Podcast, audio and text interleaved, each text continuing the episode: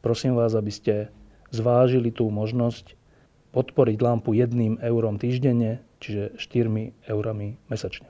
Ďakujem veľmi pekne.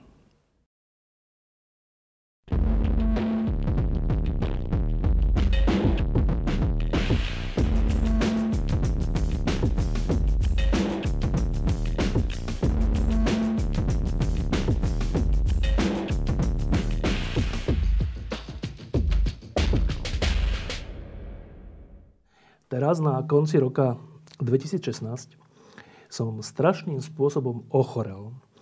E, tak som ochorel, že ma to drží už asi piaty deň. E, boli ma hlava, oči, zuby, uši, nohy, všetko.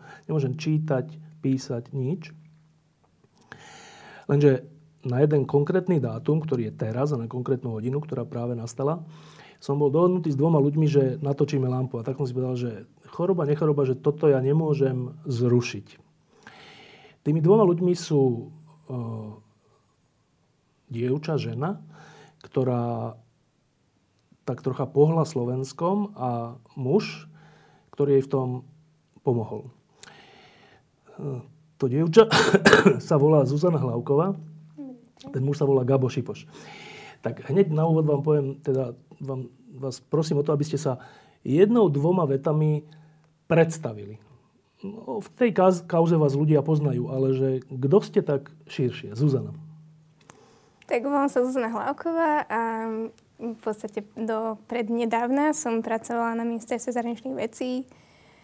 Um, na Slovensku som sa vrátila vlastne asi po piatich alebo šiestich rokoch, ktoré som strávila v zahraničí, a Um, chcela som byť teda na Slovensku nejaký čas, a po odchode z ministerstva som sa venovala tlmočeniu a prekladom a teda riešeniu tejto našej situácie.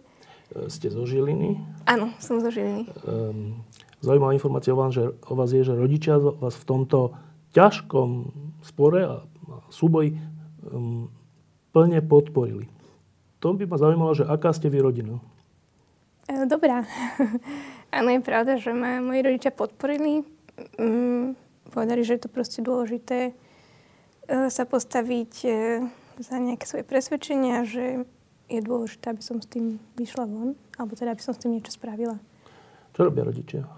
E, moja mama učí angličtinu, učiteľka angličtiny, a môj otec má firmu, takú menšiu.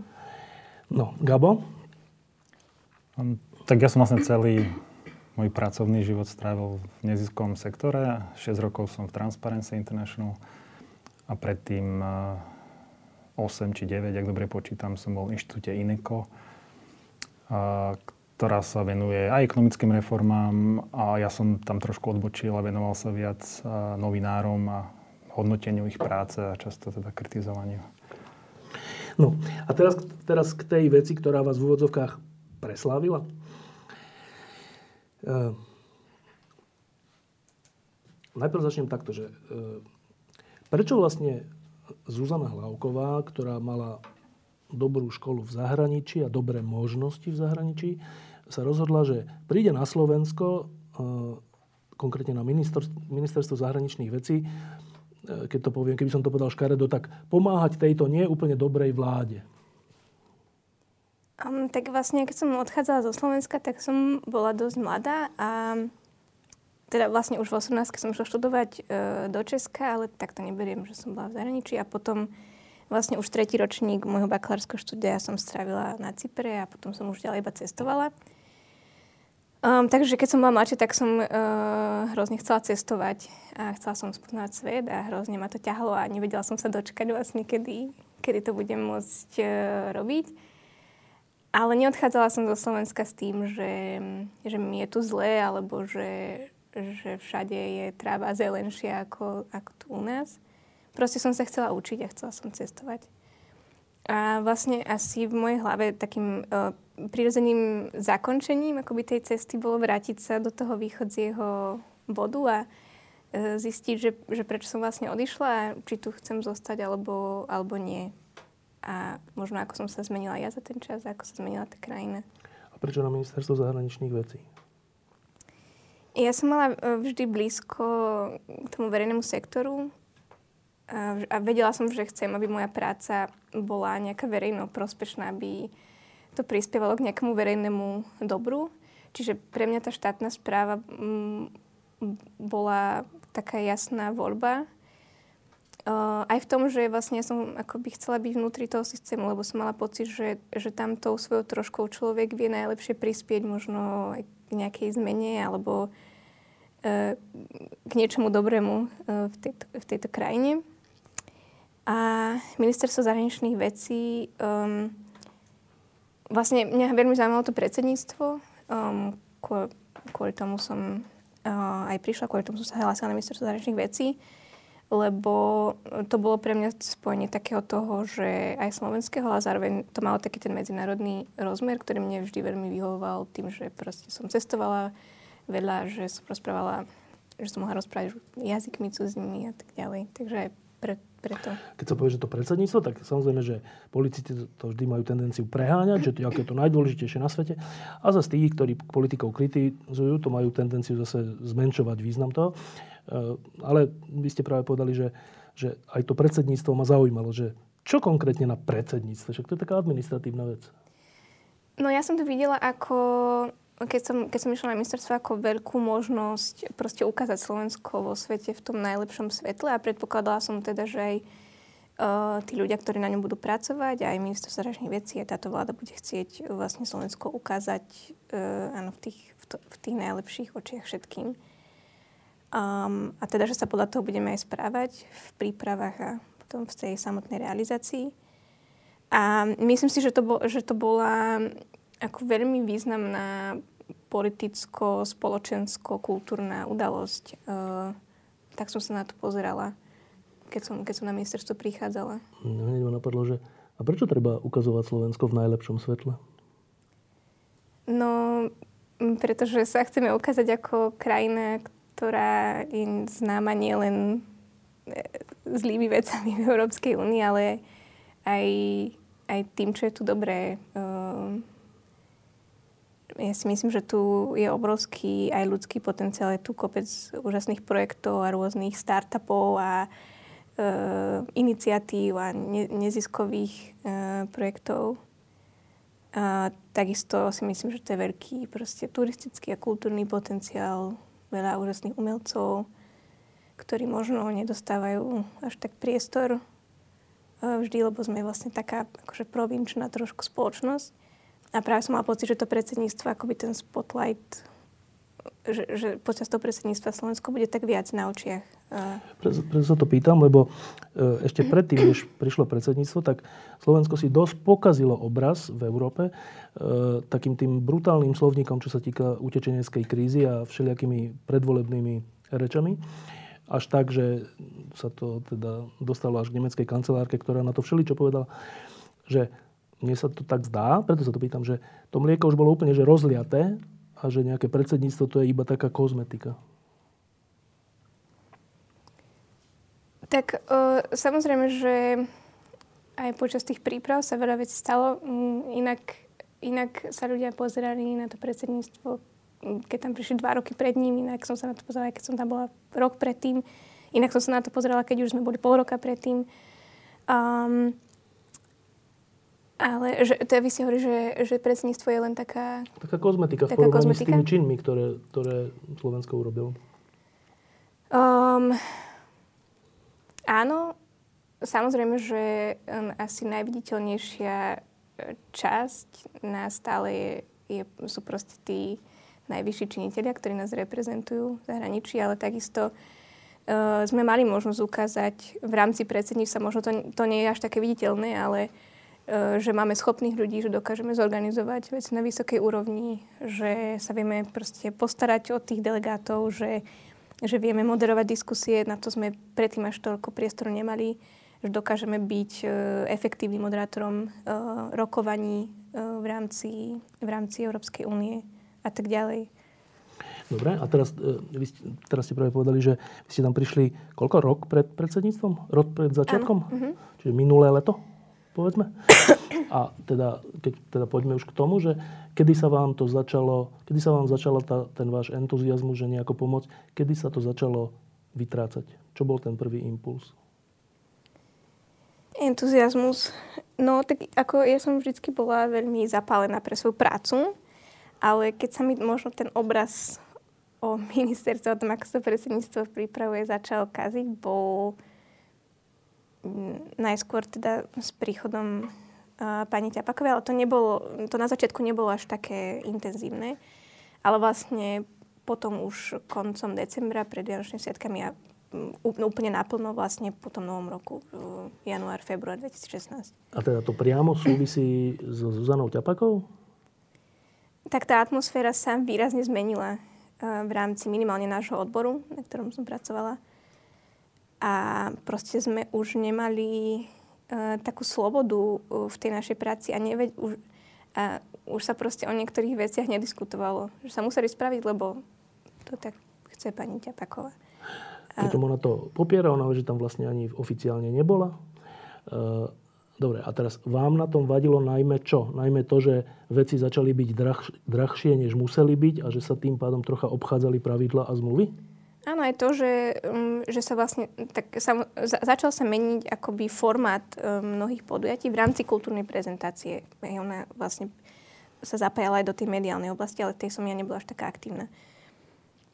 Začal sa meniť formát tých podujatí, ktoré boli ustanovené uh, memorandum o spolupráci medzi ministerstvom kultúry a ministerstvom zahraničných vecí v júli uh, dvetisícpätnásť. Vlastne, keď som nastupovala na ministerstvo, tak sa to akorát podpisovalo. A, uh, a tie akcie sa začali meniť proste na také showbizové uh, formáty, uh, o mnoho teda komerčnejšieho charakteru a samozrejme, že s tým sa začali uh, dvíhať výrazne aj tie rozpočty a Um, to bolo proste pre mňa veľmi, veľmi podozrivé.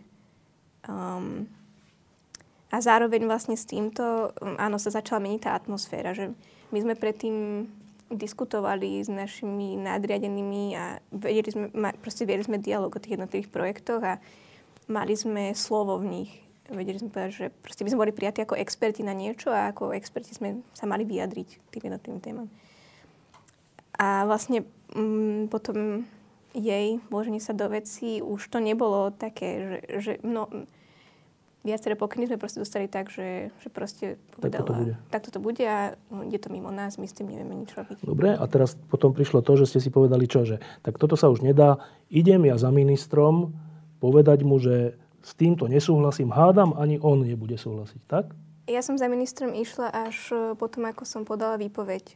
Čiže ja som... Mm, My sme vlastne najskôr o tých veciach veľmi akože otvorene diskutovali o tom, že s tým nesúhlasíme u nás na odbore, no. Medzi tými blízkymi kolegami. Um, Čo, viacerí nesúhlasili? Áno. Um, Dá sa povedať, že všetci? Áno. Samozrejme, že, že nie, tí, ktorí napríklad nastúpili od nového roku, tak nemali o tom takú predstavu, ale vlastne takože to jadro toho tímu, um, ktoré tam bolo minimálne od, od leta dvetisícpätnásť, tak s tým nesúhlasil nikto. Um, čiže, um, čiže to nebolo tak, že ja som to akože išla reportovať svoje nadriadenie. My sme o tom, o tom otvorene s, nad, s mojou nadriadenou a nie len s ňou hovorili, že, že to je proste zlé, že tak nemôže byť a všetkým aj z jej z toho bolo zlé a proste s tým nesúhlasila.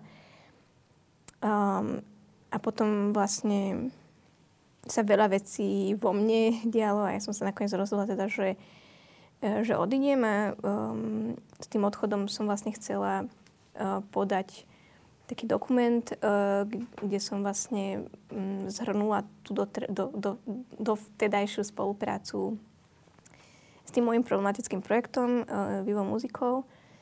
Uh, vlastne predstavila som tam vývoj tej spolupráce, um, a predstavila som tam nejaké ďalšie projekty obdobné, ktoré sa vlastne pri takýchto príležitostiach organizovali, ktoré sa pohybovali rádovo okolo päťdesiat tisíc eur. A žiadala som teda o zrevidovanie toho rozpočtu, ktorý v tom čase bol dvestotridsať tisíc eur. Um, a toto bol akože taký nejaký môj testament odchádz- odchádzací z, z ministerstva. Ten ste ukázali tomu ministrovi? Uh, nie. Ten ste dali ako na ten odbor svoj? Áno, ten som dala svojej riaditeľke, ale ja som vedela, že to mi nepodpíšu. Že to mi nikto nepodpíše. Dobre, a potom prečo stretnutie s ministrom?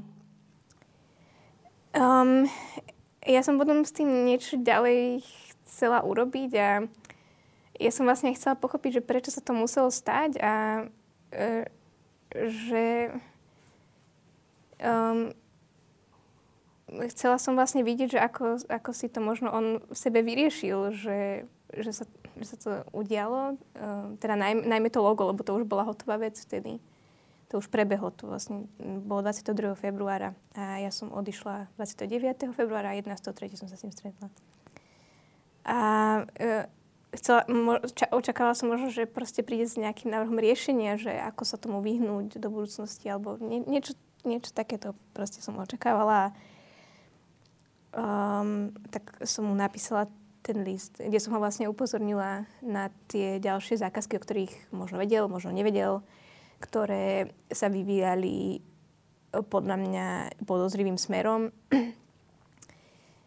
A uh, proste som chcela, aby o tom vedel. No, to stretnutie prebehlo tak, že zjednodušene povedané, on povedal, že však OK, jasné, ale okrem srdca treba používať aj rozum, takto to tu chodí, víte sektora všade inde, e, nechajte tak. Tak?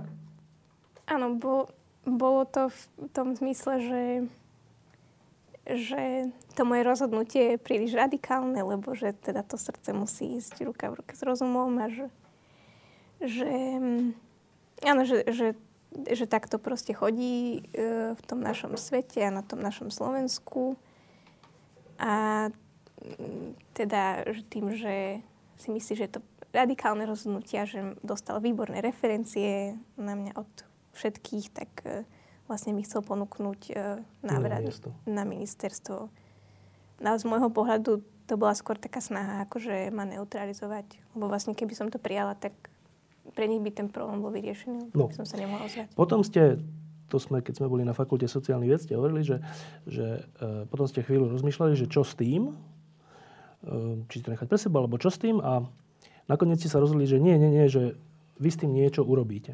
No, to je úplne zaujímavú vec. To, e, si tam povedal, že keby som to neurobila, tak by mi ukradli časť mojej tváre, alebo tak nejak.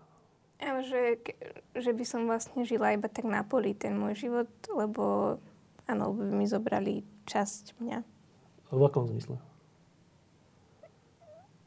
Lebo by som sa musela zmieriť s tým, že vlastne, že ja nič nezmôžem v tomto svete, že ten môj hlas sa neráta. Ako, ako keby som vlastne ani nemala hlas. A ja som mala pocit, že, že ja proste mám hlas. A, um, a že na ňom záleží. A že proste takáto skúsenosť mi predsa nemôže spraviť to, že zo mňa bude teraz áno, taký ten trpký človek, ktorý proste v každej debate o spoločnosti a o zmysle tohto sveta povie, že veď aj tak, aj tak nás ten systém vždy zničí. No, a ešte posledná otázka a potom sa pýtam Gaba. Tá posledná otázka k tejto veci je, že ako keby vaši takí cynickejší kritici hovoria, že a na čo ona vlastne vystupovala, keď ide o nejakých pár desaťtisíc, stotisíc eur? Však tu sa akože miliardy rozkladajú, nejakých pár desaťtisíc, stotisíc eur, však to je úplne na zlom hrobe plače. Však to ministerstvo vlastne funguje dobre. Čo na to poviete? Tak každý musíme urobiť to, čo dokážeme a to, čo vieme. Ja som proste nepracovala na ministerstve, kde sa kradnú miliardy alebo milióny. Ale stretla som sa s nejakou konkrétnou nekalou praktikou uh, alebo nezákonným konaním. A k tomu sa vyjadrí skôr Gabo. A, a to je jedno, že, či, že v tej chvíli pre vás, pre, pre tú vašu osobnú skúsenosť, že či je to proste tisíc eur, alebo dvesto, alebo milión, alebo dve miliardy. Že to je proste nejaké, nie, niečo zlé, nejaké to zlo, ku ktorému sa musíte nejako postaviť. A, a Pali, môj kolega Pali Salaj, on to často hovorí, že keby sa každý úradník v štátnej správe tak postavil k tomu malému alebo väčšiemu zlu, ktoré sa, s ktorým je konfrontovaný, tak by sme nemali proste takú, takú mieru korupcie na Slovensku, ako máme. Um, čiže mne nepríde, že, že je to nepodstatné. Um, že to bolo stopäťdesiatšesť tisíc alebo dvesto. Ja som si to počítala minule, myslím, že tých stopäťdesiatšesť tisíc alebo stošesťdesiatdva tisíc, čo je ten limit, um, čo je limit tej, tej um, výnimky. je to, čo jeden človek, ktorý zarába päťsto eur v čistom, zarobí za dvadsaťsedem rokov. Mm. A to mi príde dosť podstatné. Dobre, a teraz. Nakoniec sa Zuzana Hlavková rozhodla, že e, s tým niečo urobí. A vtedy prichádza na scénu Transparency International a Gabo Šipoš. Tak keď si teraz spomenieš tu ten prvý vnem vôbec, že Zuzana prišla za tebou. A čo bol tvoj prvý vnem?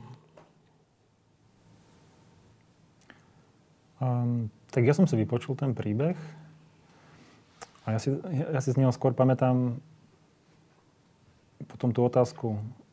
Ja som možno mlčal chvíľku, alebo som rozmýšľal. A, a, a Zuzana, sa, Zuzana sa potom spýtala, že niečo v tom zmysle, takto naozaj to u nás beží, takto to naozaj u nás funguje, že, že tá naša skúsenosť je to niečo mimoriadne. A ja som povedal, že nie, že, že ma to neprekvapuje. Som povedala. A, a v tom ten vnem bol, to bolo pre mňa zaujímavé, že, že tá Zuzana naozaj ešte uvažovala, že možno to, čo sa stalo, je, je nejaká výnimka, že to nie je bežné. No, bohužiaľ, z tej mojej skúsenosti to, to je ďaleko bežnejšie. No a potom tá odpoveď bola dobre, tak ja som si ten príbeh vypočul, podobných príbehov, možno nie práve so stretnutím s ministrom a tak ďalej, ale podobných príbehov uh, dostávame veľa.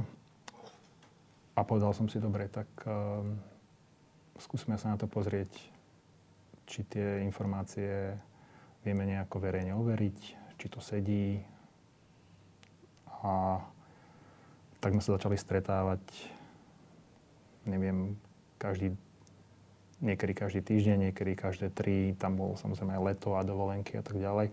A pre mňa to bol jeden z x prípadov, aj v Transparency, teda uh, tých podnetov je veľa a, a som si hovoril, dobre, skúsime to, uh, znie mi to, že by sa s tým možno dalo pracovať, lebo často ľudia sa aj stiažujú, napíšu vám, ale nepovedia nič konkrétne.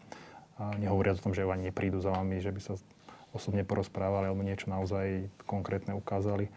Takže som si povedal, dobre, dáme tomu nejaký čas, skúsime, napísali sme prvé infožiadosti na ministerstvo a pýtali sme sa na tú dokumentáciu k týmto zákazkám, na informácie, ako to prebiehalo. No a z tvojho hľadiska, však ty si v tomto skúsený človek, z tvojho hľadiska, e, vaša snaha zistiť, ako to je a vaša snaha e, osloviť ministerstvo zahraničných vecí, že však povedzte nám, ako to je, však my nie sme proti vám, ale povedzte nám fakty, však pozrime sa na zmluvy, či sa niečo porušilo tak. Tak po tom všetkom, po tých mesiacoch, tvoj uzáver, čo sa týka postoja ministerstva, znie ako? No u mňa, mne to len potvrdilo tie tvrdenia Zuzany a... a... tá nekomunikácia a zjavné utajovanie, a podľa nás nezákonné, a ma utvrdilo v tom, že ide zjavne malé peniaze, ale zjavne to musí byť také dôležité pre ministra alebo nebodaj pre vládnu stranu, že aj za cenu porušenia zákona nič nebudú zverejňovať. Pýtali sme sa na celú tú dokumentáciu, teda či tam bola nejaká súťaž, aby sme mohli porovnať, či vyhrala najlepšia ponuka, najlepšia firma. A tak sme sa pýtali na všetky zmluvy a faktúry k tým obidvom kultúrnym podujatiam. A zároveň medzi tým sme uh, si dokázali overiť, že jeden z tých umelcov, operná spevačka pani, pani Kučerová, nám potvrdila, že mala zmluvu, vystup, vystupovala uh, na tom, na tom podujatí Glogu, a takže tam už všetci videli a potvrdila nám, že naozaj má zmluvu aj s ministerstvom, čo dovtedy ministerstvo popíralo. A potom sme ešte skúsili ešte jedenkrát. Výslovne sme sa spýtali k tomu predstaveniu loga, vážené ministerstvo, máte zmluvu s pani Kučerovou a s ďalšími? Výslovne takto sme sa pýtali. Odpoveď bola, a to už bolo fakt, to bol nejaký október, oni natvrdo to zatajili a povedali, ocitovali vlastne úsek zmluvy s agentúrou EUKA, ktorá to celé zabezpečovala, že umelcov zabezpečuje atď. Agentúra EUKA. To je celé. Čiže v zásade to nepriamo popreli, že to majú. A to mi fakt už bolo veľmi podozrivé, že prečo takúto v zásade banalitu by ministerstvo chcelo uh, zatajovať. No a zároveň uh, aj z iných vecí sme uh, sa teda rozhodovali, čo by v tejto kauze najviac pomohlo. No a to, toto moje odporúčanie bolo a aj na základe tých skúseností, ako nás tie kauzy zvyknú končievať, že a, ak teda na to Zuzana bude pripravená, že by naozaj chcelo s tým výjsť von. A, a áno, viacero tých tvrdení stojí len na nej, ale už len zo skúseností, keď hovoríte pravdu, tak o tej druhej strane a tá druhá strana to nechce počuť, tak tá druhá strana bude musieť klamať. A aspoň z mojej nádeje, z mojej skúsenosti je, klamať je ďaleko ťažšie ako hovoriť pravdu a bude to um, veľmi rýchlo vidno. To bola taká možno naša úvaha, ktorá si myslím, že sa celkom potvrdila. No a tak prišla prišiel teda ten blog, ten článok a prišla tlačovka. A to sa chcem opýtať, lebo ja keď som mal že dvadsaťtri štyri rokov a teraz ja som vtedy robil v Lidových novinách a oni ma, ako nový, úplne nováčik, a oni ma poslali na také tie tlačovky, kde boli predsedovia vláda, tak. A ja som ne, nebol ten, ktorý tam vystupuje, ale ktorý sa mal vždycky niečo opýtať. Vtedy to tak bolo, že každé noviny boli hrdé, keď sa niekto z, ni, z ich novín opýtal niečo zaujímavé. To už dneska tak skoro není.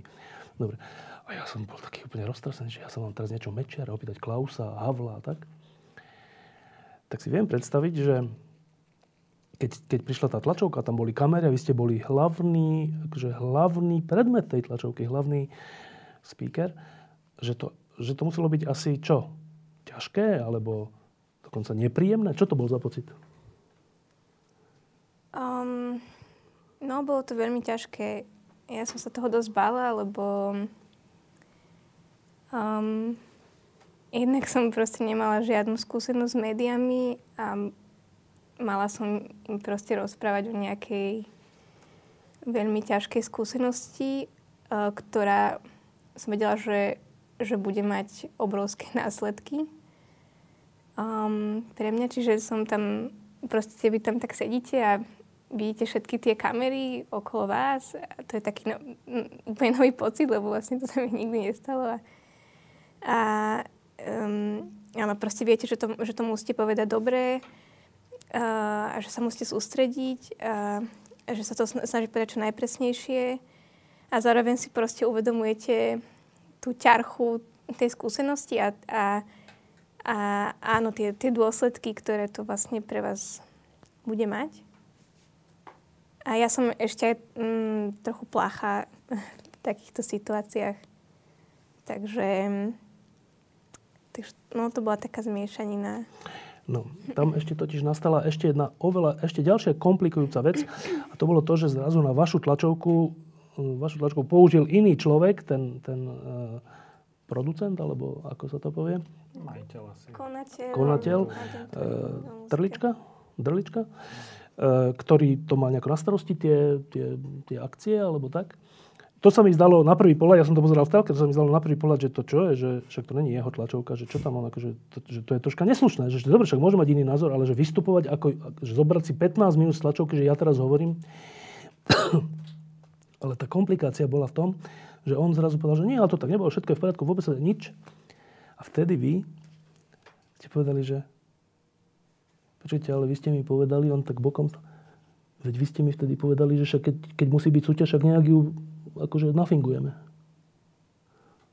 A som povedal, že to, čo sa teraz deje? A on povedal, že to som ja povedal na minister, to som ja povedal? Že áno. A tam už nebolo, že nie. A vy ste potom pokračovali. A to si hovorím, že fúha, tak toto je, že v priamom prenose ešte ťažšia vec. Um, to povedať, toto, že vám povedal na ministerstve, že ak to nejak nafingujeme, rovno na tlačovke, to ste mali pripravené? Nie. Tak my sme nečakali, že, že on tam príde. Ale proste hovoril tam o nejakých veciach, na ktoré som chcela reagovať. Pretože, áno, on to rozvoj zo svojej strany. Ja som to chcela povedať za mňa a za ministerstvo, ako to bolo. A áno, akože bolo, že súčasťou toho bolo aj to, že na jednom zo stretnutí proste navrhol, že ak to bude treba, tak uh, sa dohodnú s nejakými spriateľnými agentúrami. Že no áno, lenže toto povedať je, že dobre, že vy ste tam boli, ako očitý svedok, ušitý svedok toho, No ale on povie, že to tak nebolo a, a ukazuje sa, že viacero vašich spolupracovníkov sa k vám nejako nehlási, boja sa o to, alebo neviem, o zamestnanie, o hocičo. Že vy ste vtedy zvažovali, že no dobre, síce ja mám pravdu, však ja, ja viem, že to tak bolo, no ale však oni ma tremôžu. Ale vedia, oni vedia, že to tak bolo. Tam no a... boli ďalší ľudia na tom stretnutí a proste všetci vieme, čo sa tam odohralo. No a čo keď vedia? No, tak ja som proste povedala pravdu. Počkajte, vy veríte, že ľudia ko- potom nakoniec, aj tí, ktorí sú proti vám, nakoniec, keby prišlo do toho, tak povedia pravdu? Uh, akože tí, ktorí sú proti mne, kto? Napríklad tí z toho stretnutia. Čo keď to všetci poprú? Tak to poprú, ale to sa stalo. Takže všetci vedia, že sa to stalo. My sme pred dvadsiatimi rokmi všetci vedeli, že Lexová tajná služba uniesla Kováča mladšieho a nič. Oni povedali, že ne. No, tak to je podľa mňa... Akože ja mám právo povedať pravdu. A videla, videla som to... Videla som to tak aj na tej tlačovke. Nezvažovala som nejako dlho, že či to poviem alebo nie. Proste som reagovala na konkrétne veci, ktoré povedal. Toto s tým súviselo a... Gabo, predpokladám, že na tú tlačovku ste sa nejako pripravovali. Tvoj pocit potom bol, že ako to Zuzana zvládla? Že výborne to zvládla. Um, skúšali sme to raz, tri štyri dní predtým. Um, a tam sa mi zdala, Zuzana nie je taká sústredená, nebrala to tak vážne a um, nebola taká um, možno prichystaná na to, ale som vedel, že samozrejme to je trošku iné, keď človek predstúpi pred to. Ale ja som sa samozrejme bál, pretože ani nie tak z vlastnej skúsenosti, ale dosť mám načítané o takýchto prípadoch. A máte veľa prípadov, keď ten človek aj deň, aj hodinu predtým povie, že teda radšej nie. Ako to musí byť strašný tlak. To ja, ja o tom nič neviem, aj oproti, oproti Zuzke. Takže... Naozaj som sa, som sa toho dosť bál a sme si veľakrát... Že, že či do toho nakoniec pôjde? Do tej tlačovky? Uh, možno také tri štyri dní predtým už sa mi zdalo, že, že áno, ale keď sme dopisovali ten blog a niekedy sa hádali o každé slovko a tak ďalej, ja, ja som bol viac opatrnejší, Zuzana bola viac, že povedať pravdu a, a tak... Nebol by som prekvapený, keby, keby Zuzana nakoniec povedala, že OK, nakoniec do toho neidem. Uh, rozprávali sme sa s, s našim právnikom Pavlom Nechalom, uh, ktorý je asi top odborníkom na tzv. Whistleblowing, na to nahlasovanie korupcie u nás. A, a on, uh, keď prišiel na stretnutie týždeň, dva predtým, tak, tak až som sa zľakol, lebo by povedal podľa mňa nejaký úplne čierny scenár, že ani nebudeš mať robotu, aj skončíš na súde, aj... proste budeš musieť odísť a nikto sa tam nezastane a tak ďalej. Um, čiže dosť sme sa o tom rozprávali, práve aj, aj o tom, čo sa dá povedať, čo sa nedá povedať, lebo naozaj, bohužiaľ na Slovensku tie súdy ani prokuratúra nefunguje tak, že človek s pravdou vždy vyhrá. A niekedy je to, je to naopak. Ale Zuzana stále hovorila, že áno, idem do toho. No a potom som naozaj bol prekvapený naživo, keď keď uh, porozprával svoj príbeh a ako zareagovala, tak, tak uh, to bolo vysoko nad moje očakávania. Klobúk dole. Ja som vtedy Gábovi napísal takú es em esku, že výborné to bolo. A on mi na to odpísal, že čo, že, čo ja s tým, že deväťdesiatdeväť percent je, je Zuzana. A teraz k tomu poviem ešte jednu vec, že veľa ľudí, aj takých starých matadorov, ktorí už sú zvyknutí na všetko od toho únosu až po vraždu Remiáša, až po miliardové privatizácie lúpežné a všeličo, tak títo ľudia, mnohí z nich, keď sme sa o tom rozprávali, tak boli vyložené, že potešení. Že potešení.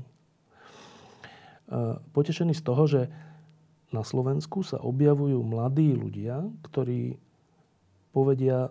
Presne to, čo ste pred chvíľkou podali, čo bolo že úplne krásne, že mne je jedno, či to je desaťtisíc alebo miliarda, ale veď to sa nemá robiť. To bolo krásne. Tá odvrátená strana toho bola, že uh, ste tam hovorili o svojej nadriadenej, o svojich spolupracovníkov a ďalších ľuďoch, ktorí boli na tých stretnutiach a všeličo. A za celý ten čas, aspoň čo ja viem, sa k vám pridal len jeden. Pridal. Potvrdil, že nejde o pridanie, ale povedal, že áno, však to tak bol, však ja som tam bol. Ktorý sa volal Pavel Salaj. Um, ja, ale tých ľudí, s ktorými ste boli na tých stretnutiach a všelijakých tých prípravných veciach, o ktorých ste sa o tom rozprávali, ste neboli dvaja. Tam vás bolo koľko? desať? dvadsať? No, bolo nás podstatne viac. viac. Ten, ten tým rastol. Na začiatku myslím, že nás bolo šesť. Potom od septembra dvetisícpätnásť desať a potom od nového roku už sa to rýchlejšie naberalo. Ďalších, tuším, päť ľudí. To, neviem presne tie čísla, no. Ale... A teraz to čo? To bolo sklamanie?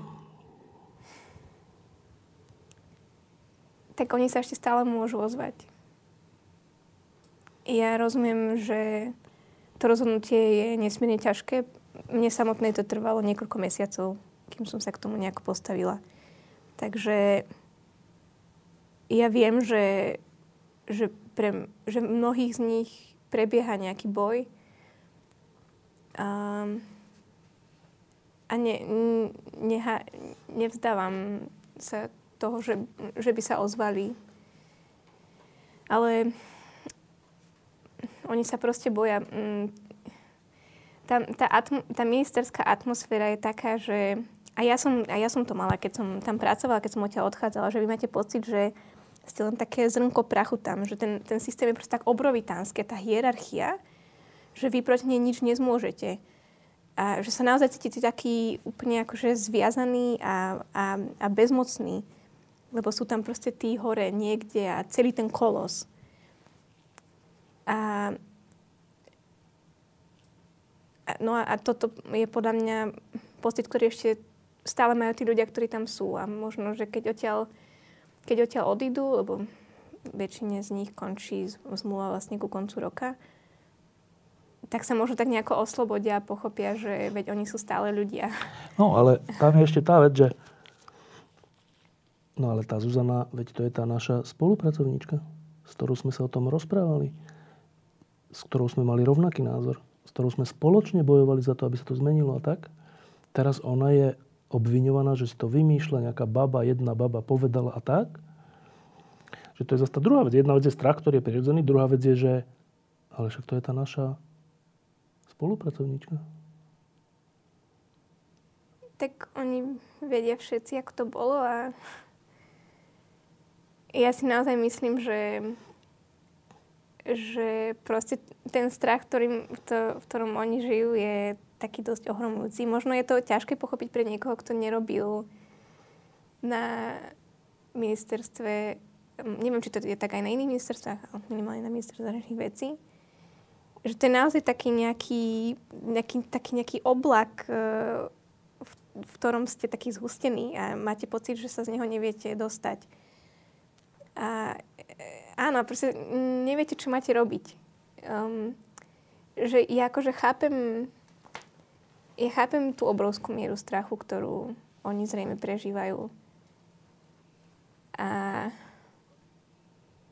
určite by sa mnohí aj chceli ozvať, ale proste do toho prídu možno nejaké ďalšie faktory. Um, áno, sú tam aj mladí ľudia, ktorí nemajú záväzky a mohli by sa ozvať. A neviem, prečo sa neozvali, ale ja nemôžem za nich proste rozhodovať. Sú tam aj ľudia, ktorí majú áno, malé deti a rodiny a hypotéky a to je proste iné rozhodovanie ako... A ako mladého človeka, ktorý proste je v podstate bez záväzkov. Ak, si do, ak to dobre počítam, tak v roku osemdesiatdeväť ste vy ešte neboli na svete. Uh, nie, som bola v brúšku. No, tak v tom osemdesiatom deviatom na námestiach, veď o tom to bolo, že od spoločnosti, kde vládne strach, sme sa dostali k tomu, že nie. A teraz budeme hovoriť, že bola tá hymna revolúcia, že slúbili sme si vravieť pravdu. Ten strach tu je obrovský. No, to je zaujímavé, že po dvadsiatich siedmich rokoch to je, hovoríte, že to je až taký oblak. No podľa mňa ten strach tu je.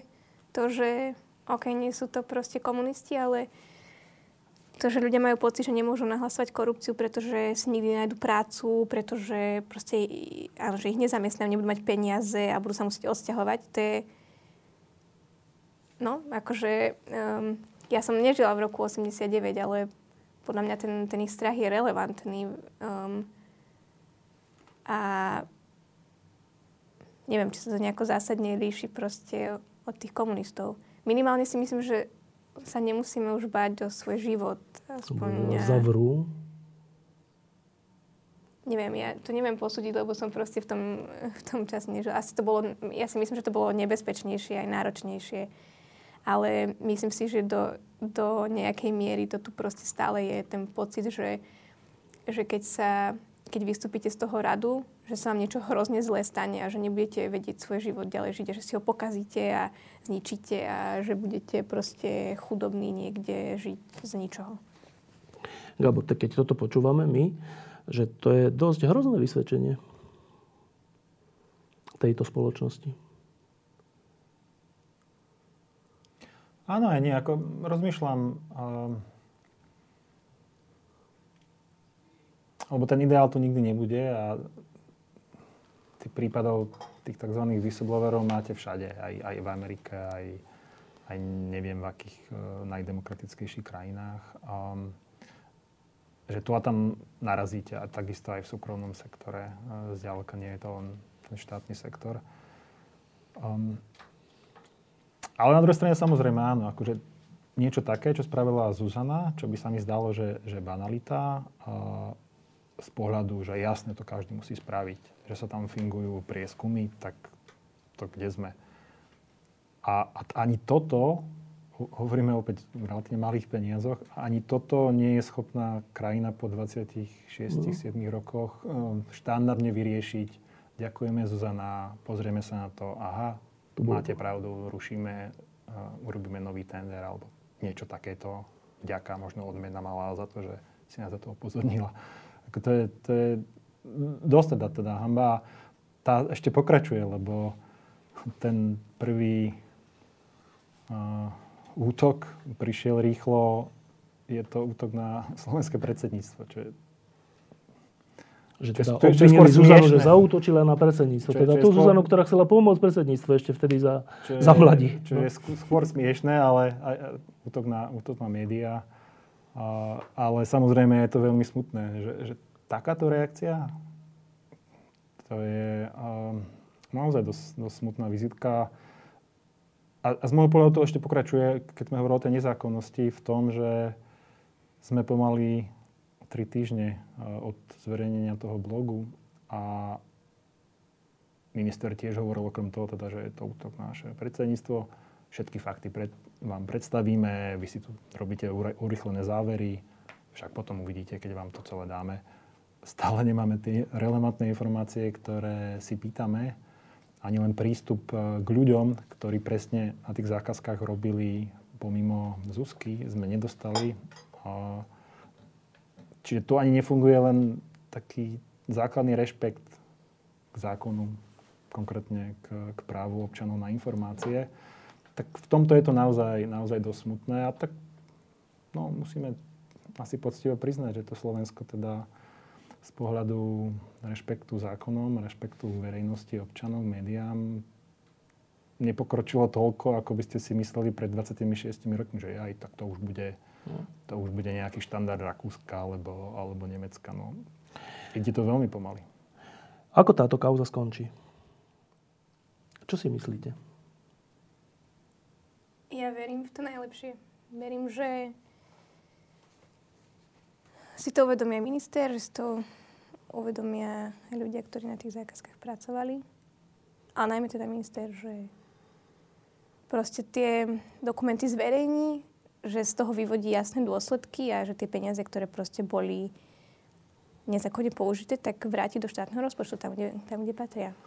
Ale ja som sa nepýtal, že čo, čo vy by ste chceli, ale že čomu veríte? Ja verím, že to tak... bude. Verím, že, že sa v tých ľuďoch proste niečo pohne a, a že, že nájdú tú odvahu spraviť správnu vec. A verím tomu, že, že to spravia minister. Po mojich skúsenostiach, tých dvadsiatich ročných v médiách je tam takýto háčik, že keď sa už do toho tí dotknutí oprú až takým spôsobom, že je to útok z vašej strany na predsedníctvo, protislovenská činnosť a novinári boli vlastne asi zaplatení, aby to zverejnili potom, že keď sa do toho takto tá mocenská štruktúra oprie, tak je prakticky vylúčené, aby potom povedala, že vlastne mala pravdu. To dievča malo pravdu. Tak um, mocenská štruktúra. Je to, je to o tých ľuďoch. Akože nie, že nepozerám sa na to ako na nejakú štruktúru. Um, áno, asi to chce obrovský kus nejakých sebareflexie, aby sa to stalo.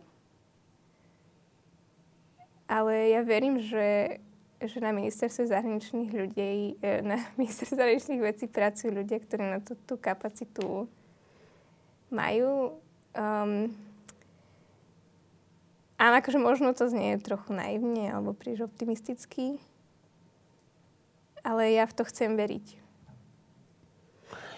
Gabo, keď sa do no. toho premiér, minister zahraničných vecí a ďalšie, ďalší až tak silno postavili. Je vôbec predstaviteľné po tvojich skúsenostiach, že by teraz povedali, že vlastne nie, vlastne sme sa mýlili? No ako to bolo v roku osemdesiatdeväť? A tiež teda to, do toho vlastne všetci opreli tie prvé dni. No ale po pár dňoch sa to úplne otočilo. A akože padol ten režim. Pa, padol ten režim. A to isté, keď sa pozerám na, na tie okolité krajiny, a to, že sa nedržiava zákon, že, že pre mocných e, platí nejaká výnimka a predsednícka a oni nepýkajú za rovnaké činy ako tie ostatní, to tiež podobne platilo. Ale aj tam sa to pomaly mení. Aj to Česko, aj to Rumunsko, aj to Chorvátsko. Kopa ministrov tam už je tiež niekde v väzení alebo dostala nejaké tresty. A ja si pamätám, keď E, v jednej z tých x diskusí so Zuzanou, tak uh, tam padla otázka, že, že naozaj musíme s tým ísť do médií. A ja som povedal, ak si dobre pamätám tie čísla, že, že no, ak s tým Zuzana pôjde von, tak je šesťdesiat percent šanca, že sa nič nezmení. A, a štyridsať percent, že teda možno sa s niečím pohne. Ale ak s tým nepôjde Zuzana osobne von, tak to bude, neviem, či päť alebo jedno percento. Môžeme potom my niečo písať, že nám nesprístupňujú, ale šance, že... Čiže my sme čakali, žijúc na Slovensku, že je stále šanca väčšinová, že sa s tým nejako nepohne, ale bude to ďaleko ťažšie, keď vyjde s tým Zuzana. No a mne sa zdá, že momentálne sa to už možno preklápa, že tá šanca, že sa niečo tu zmení, si myslím, že je tesne nad päťdesiat percent. Um, Teraz nemyslíš v tejto kauze? V tejto kauze, v tejto, v tejto kauze, ale to aj v tých okolitých krajinách, z mojej skúsenosti, jedna kauza, nemusí byť to miliardová vec. Um, ak sa niečo pohne, tak ten príklad je strašne silný a strašne to ťahá aj ostatných. Uh, veľmi podobne to začalo v tom Rumunsku, veľmi podobne v tom Česku. Uh, naozaj tá symbolika tam hrá uh, rolu. Čiže áno, je, moje očakávanie je, že, že, že mierne väčšia šanca, že naozaj sa niečo pohne. A čakáme na aj ďalšie inštitúcie, ktoré sa na to majú pozrieť štátne. A niekedy tieto inštitúcie v minulosti ohli, niekedy dá, dávali dobré rozhodnutia. Um, čiže je to aj samozrejme na nich a to sú ďal, ďalšie desiatky ľudí v zásade v štátnej správe, ktorí... To znamená, najvyšší kontrolný úrad a... Protimonopolný úrad, úrad pre verejné obstarávanie, a, a úrad ombudsmanky, ktorí sa všetci budú pozerať na to. A ja verím, že niekde tam, v týchto úradoch, a, prevládne tá pravda a že minister zistí, že veľmi rýchlo, že porušil naozaj zákon. A on už toľkokrát povedal, že žiadny zákon neporušil, že si myslím, že tu bude mať strašne ťažké vysvetľovať, prečo a môže prehliadnúť aj nejaký takýto výrok inštitúcie. Ale samozrejme pracujem aj s, aj s, s verejnosťou. A toto je len tá kauza. A OK, môžeme hádzať na tú veľkú stenu tie prípady. deväťdesiatdeväť z nich nič z toho stenu neurobí a ten stýhod a tú stenu preklopí. Neviem, či je to tento prípad, ale pre mňa to znamená ani náhodou sa nevzdávať a teda pokračovať sa dobíjať pravdy. A či to bude teraz budúci rok, alebo budúci týždeň, alebo o päť rokov, tak to sa podľa mňa všetkým tým ľuďom pekne zrátava.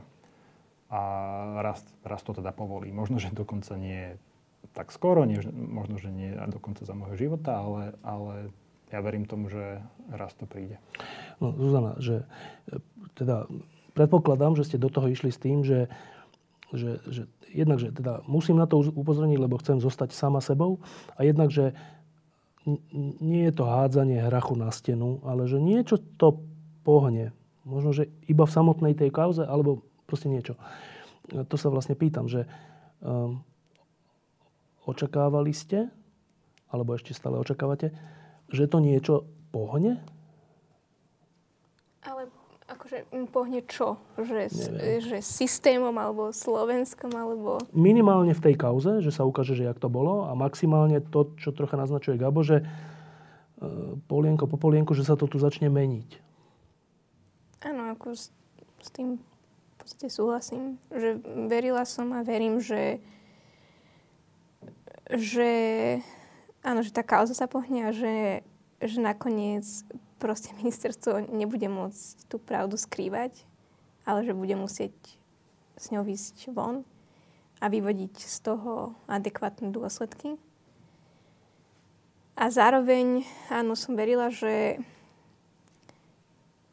proste čím viac ľudí, ktorí, ktorí korupciu zažili alebo zažívajú predstupy pred verejnosť, tak tak tým,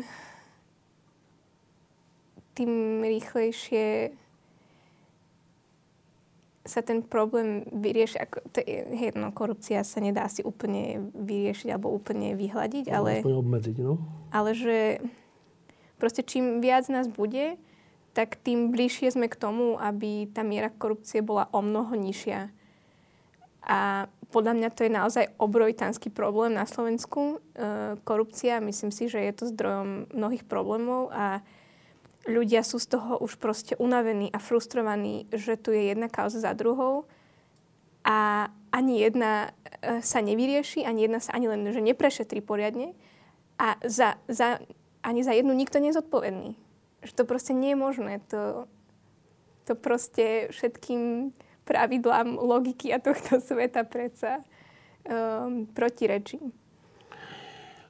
My sme potom, pár týždňov potom, keď ste s tým vyšli, uverejnili uh, v týždni taký, takú jednu reportáž o ďalších troch ľuďoch, ktorí na niečo upozorňujú. Jedna dokonca z ministerstva vnútra uverejnila u nás taký otvorený list, že jak to tam funguje.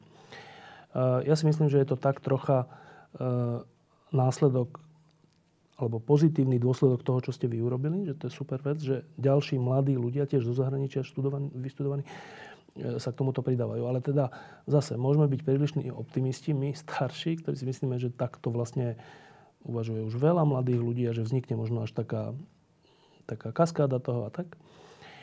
Vaša skúsenosť zo spolužiakov a z ľudí, s ktorými ste sa rozprávali, so svojimi rovesníkmi, je aká, že uh, majú mladí ľudia dosť korupcie na Slovensku? Áno.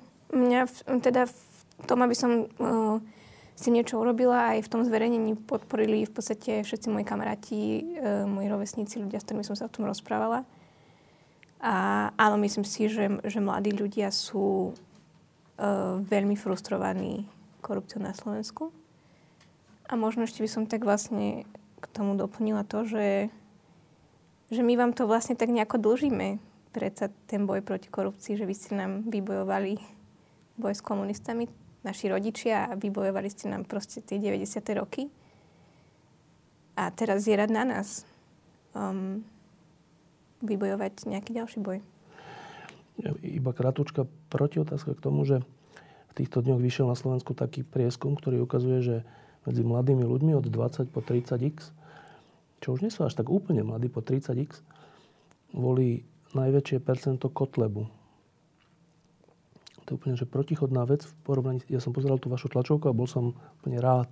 A hovorím, že tí ľudia, aj z novembrových ľudia boli úplne potešení, že takéto niečo tu zaznelo a takýto človek sa tu našiel. A, a súčasne ale protichodne s tým, že iní mladí ľudia volia, že násilie.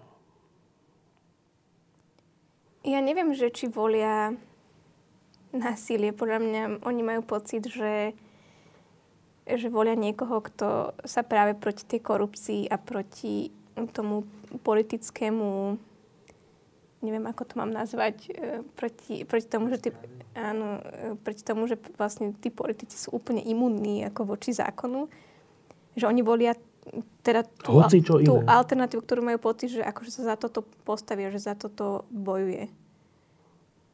Um, ale myslím, že v tom prieskume, lebo všetci spomínajú, že Kotleba tam bol veľmi vysoko, alebo teda no, ľudová strana či Slovensko, ale v tom, v tom prieskume myslím, že veľmi vysoko bola napríklad aj Saska, o tom sa až tak nehovorí.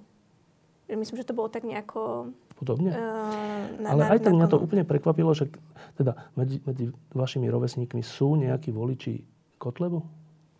Ja osobne nepoznám n- nikoho, kto mi hovorí. A, a teda... Ja rozumiem tej, tej, tej interpretácii, že tak keď už všetci sú skazení, tak už zvolme hocikoho, hlavne nech bude proti ním, tým, ktorí vytvorili taký kartel nejaký politický. Ale že až tak, že, že, že, že mladý človek volí niekoho, kto sa... Kdo, jeden za druhým, však ten bloger Benčík dáva jeden za druhým dôkaz, že oni sa hlásia k Hitlerovi a, a k holokaustu a neviem čo, že, že až tak? Ja si nemyslím, že to tí mladí ľudia až tak sledujú.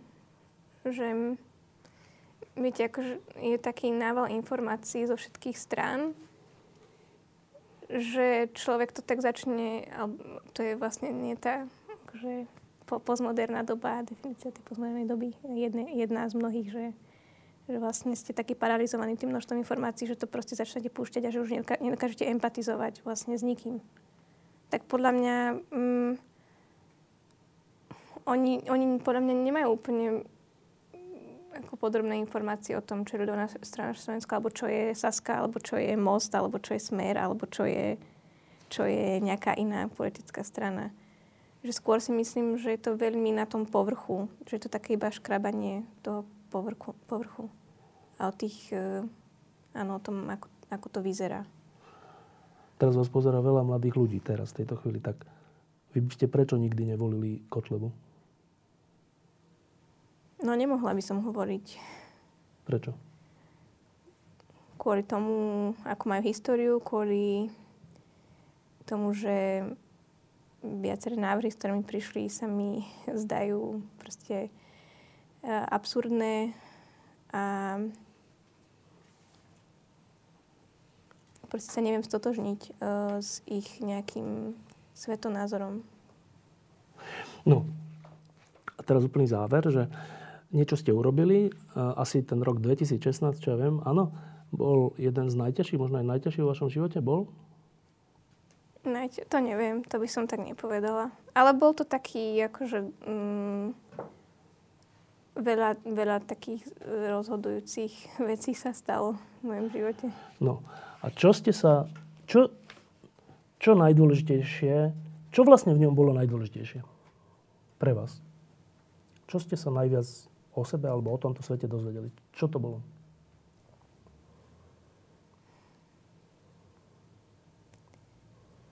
To je ťažké povedať v nejakom, že v jednej vete, alebo v dvoch, alebo v troch. Myslím si, že ten odchod z ministerstva bol nesmierne dôležitý a že to vlastne spustilo uh, takú lavinu um, ďalších rozhodnutí a ani nie je zistení, lebo akože o sebe nemôžete niečo zistiť, ale um, možno mi to tak pomohlo sa definovať v niektorých uh, oblastiach života. Že hovoríte, že ten odchod, že to, že ste sa rozhodli odísť, vám pomohlo?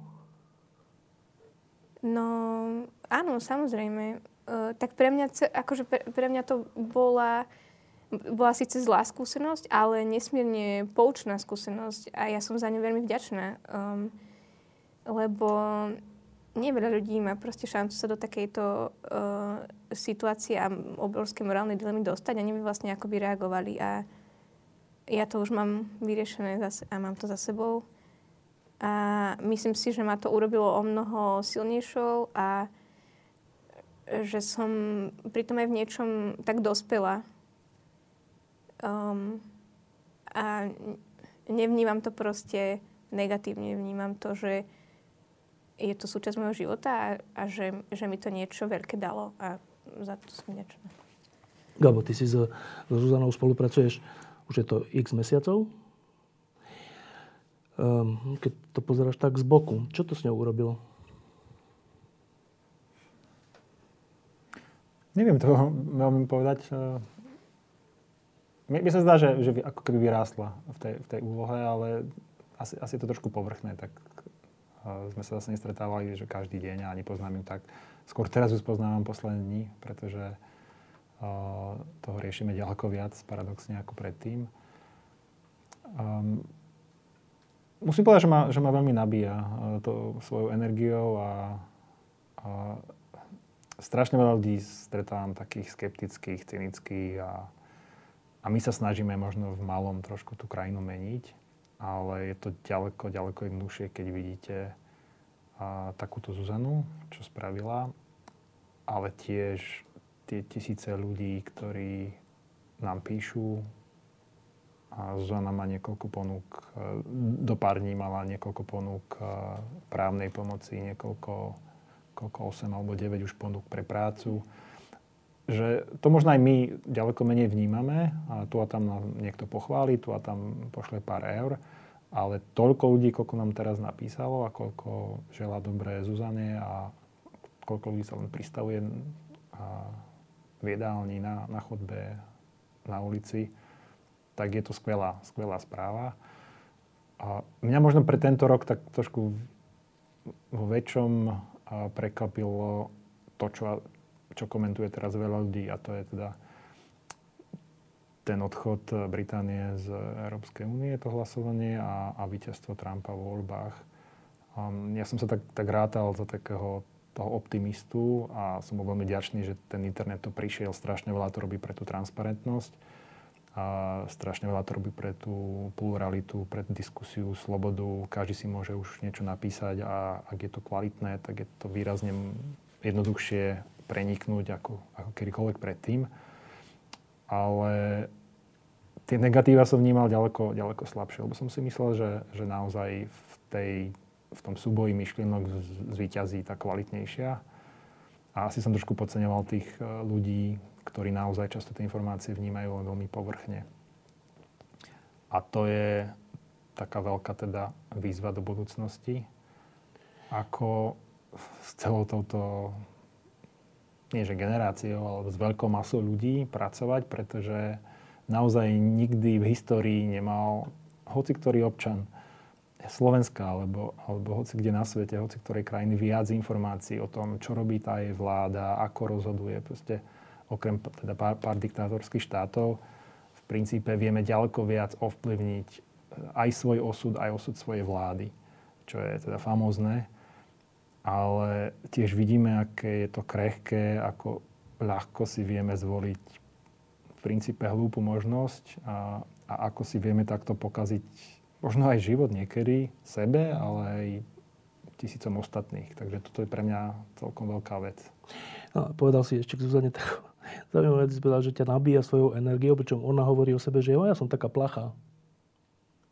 Ja som povedala, že akože m, pri takých situáciách akože na, na, tlačovkách, na tlačovkách alebo pri nejakej novej skúsenosti, že som placha. Ale nemyslím si, že som akože vo všeobecnosti placha. Placha, ale strašne silná. To je, to je trošku iný pohľad na ňu, ale naozaj to, čo je ona schopná spraviť, to je naozaj jeden z piatich, desiatich, dvadsiatich miliónov v tých situáciách. Um, O to, o, o to možno viac a, a, si to vážim a som rád, že som mohol byť pri tom. No a posledná otázka je pre Zuzanu, že ja vlastne neviem, že keď sa takéto niečo stane človeku, ktorý má dvadsaťpäť rokov vtedy, alebo proste tak, že niekedy sa hovorí, že niektoré deti, keď sú deti ešte, takže predčasne dospejú a to je zle, keď, keď zažijú niečo negatívne, že im to poškodí vlastne detstvo a aj takú nejaký, taký zdravý vývoj. Tak vy už nie ste dieťa, ale Ale niečo podobné, že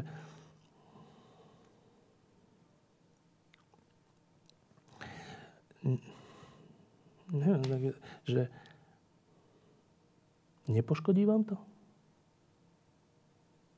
A ako by mi to malo poškodiť?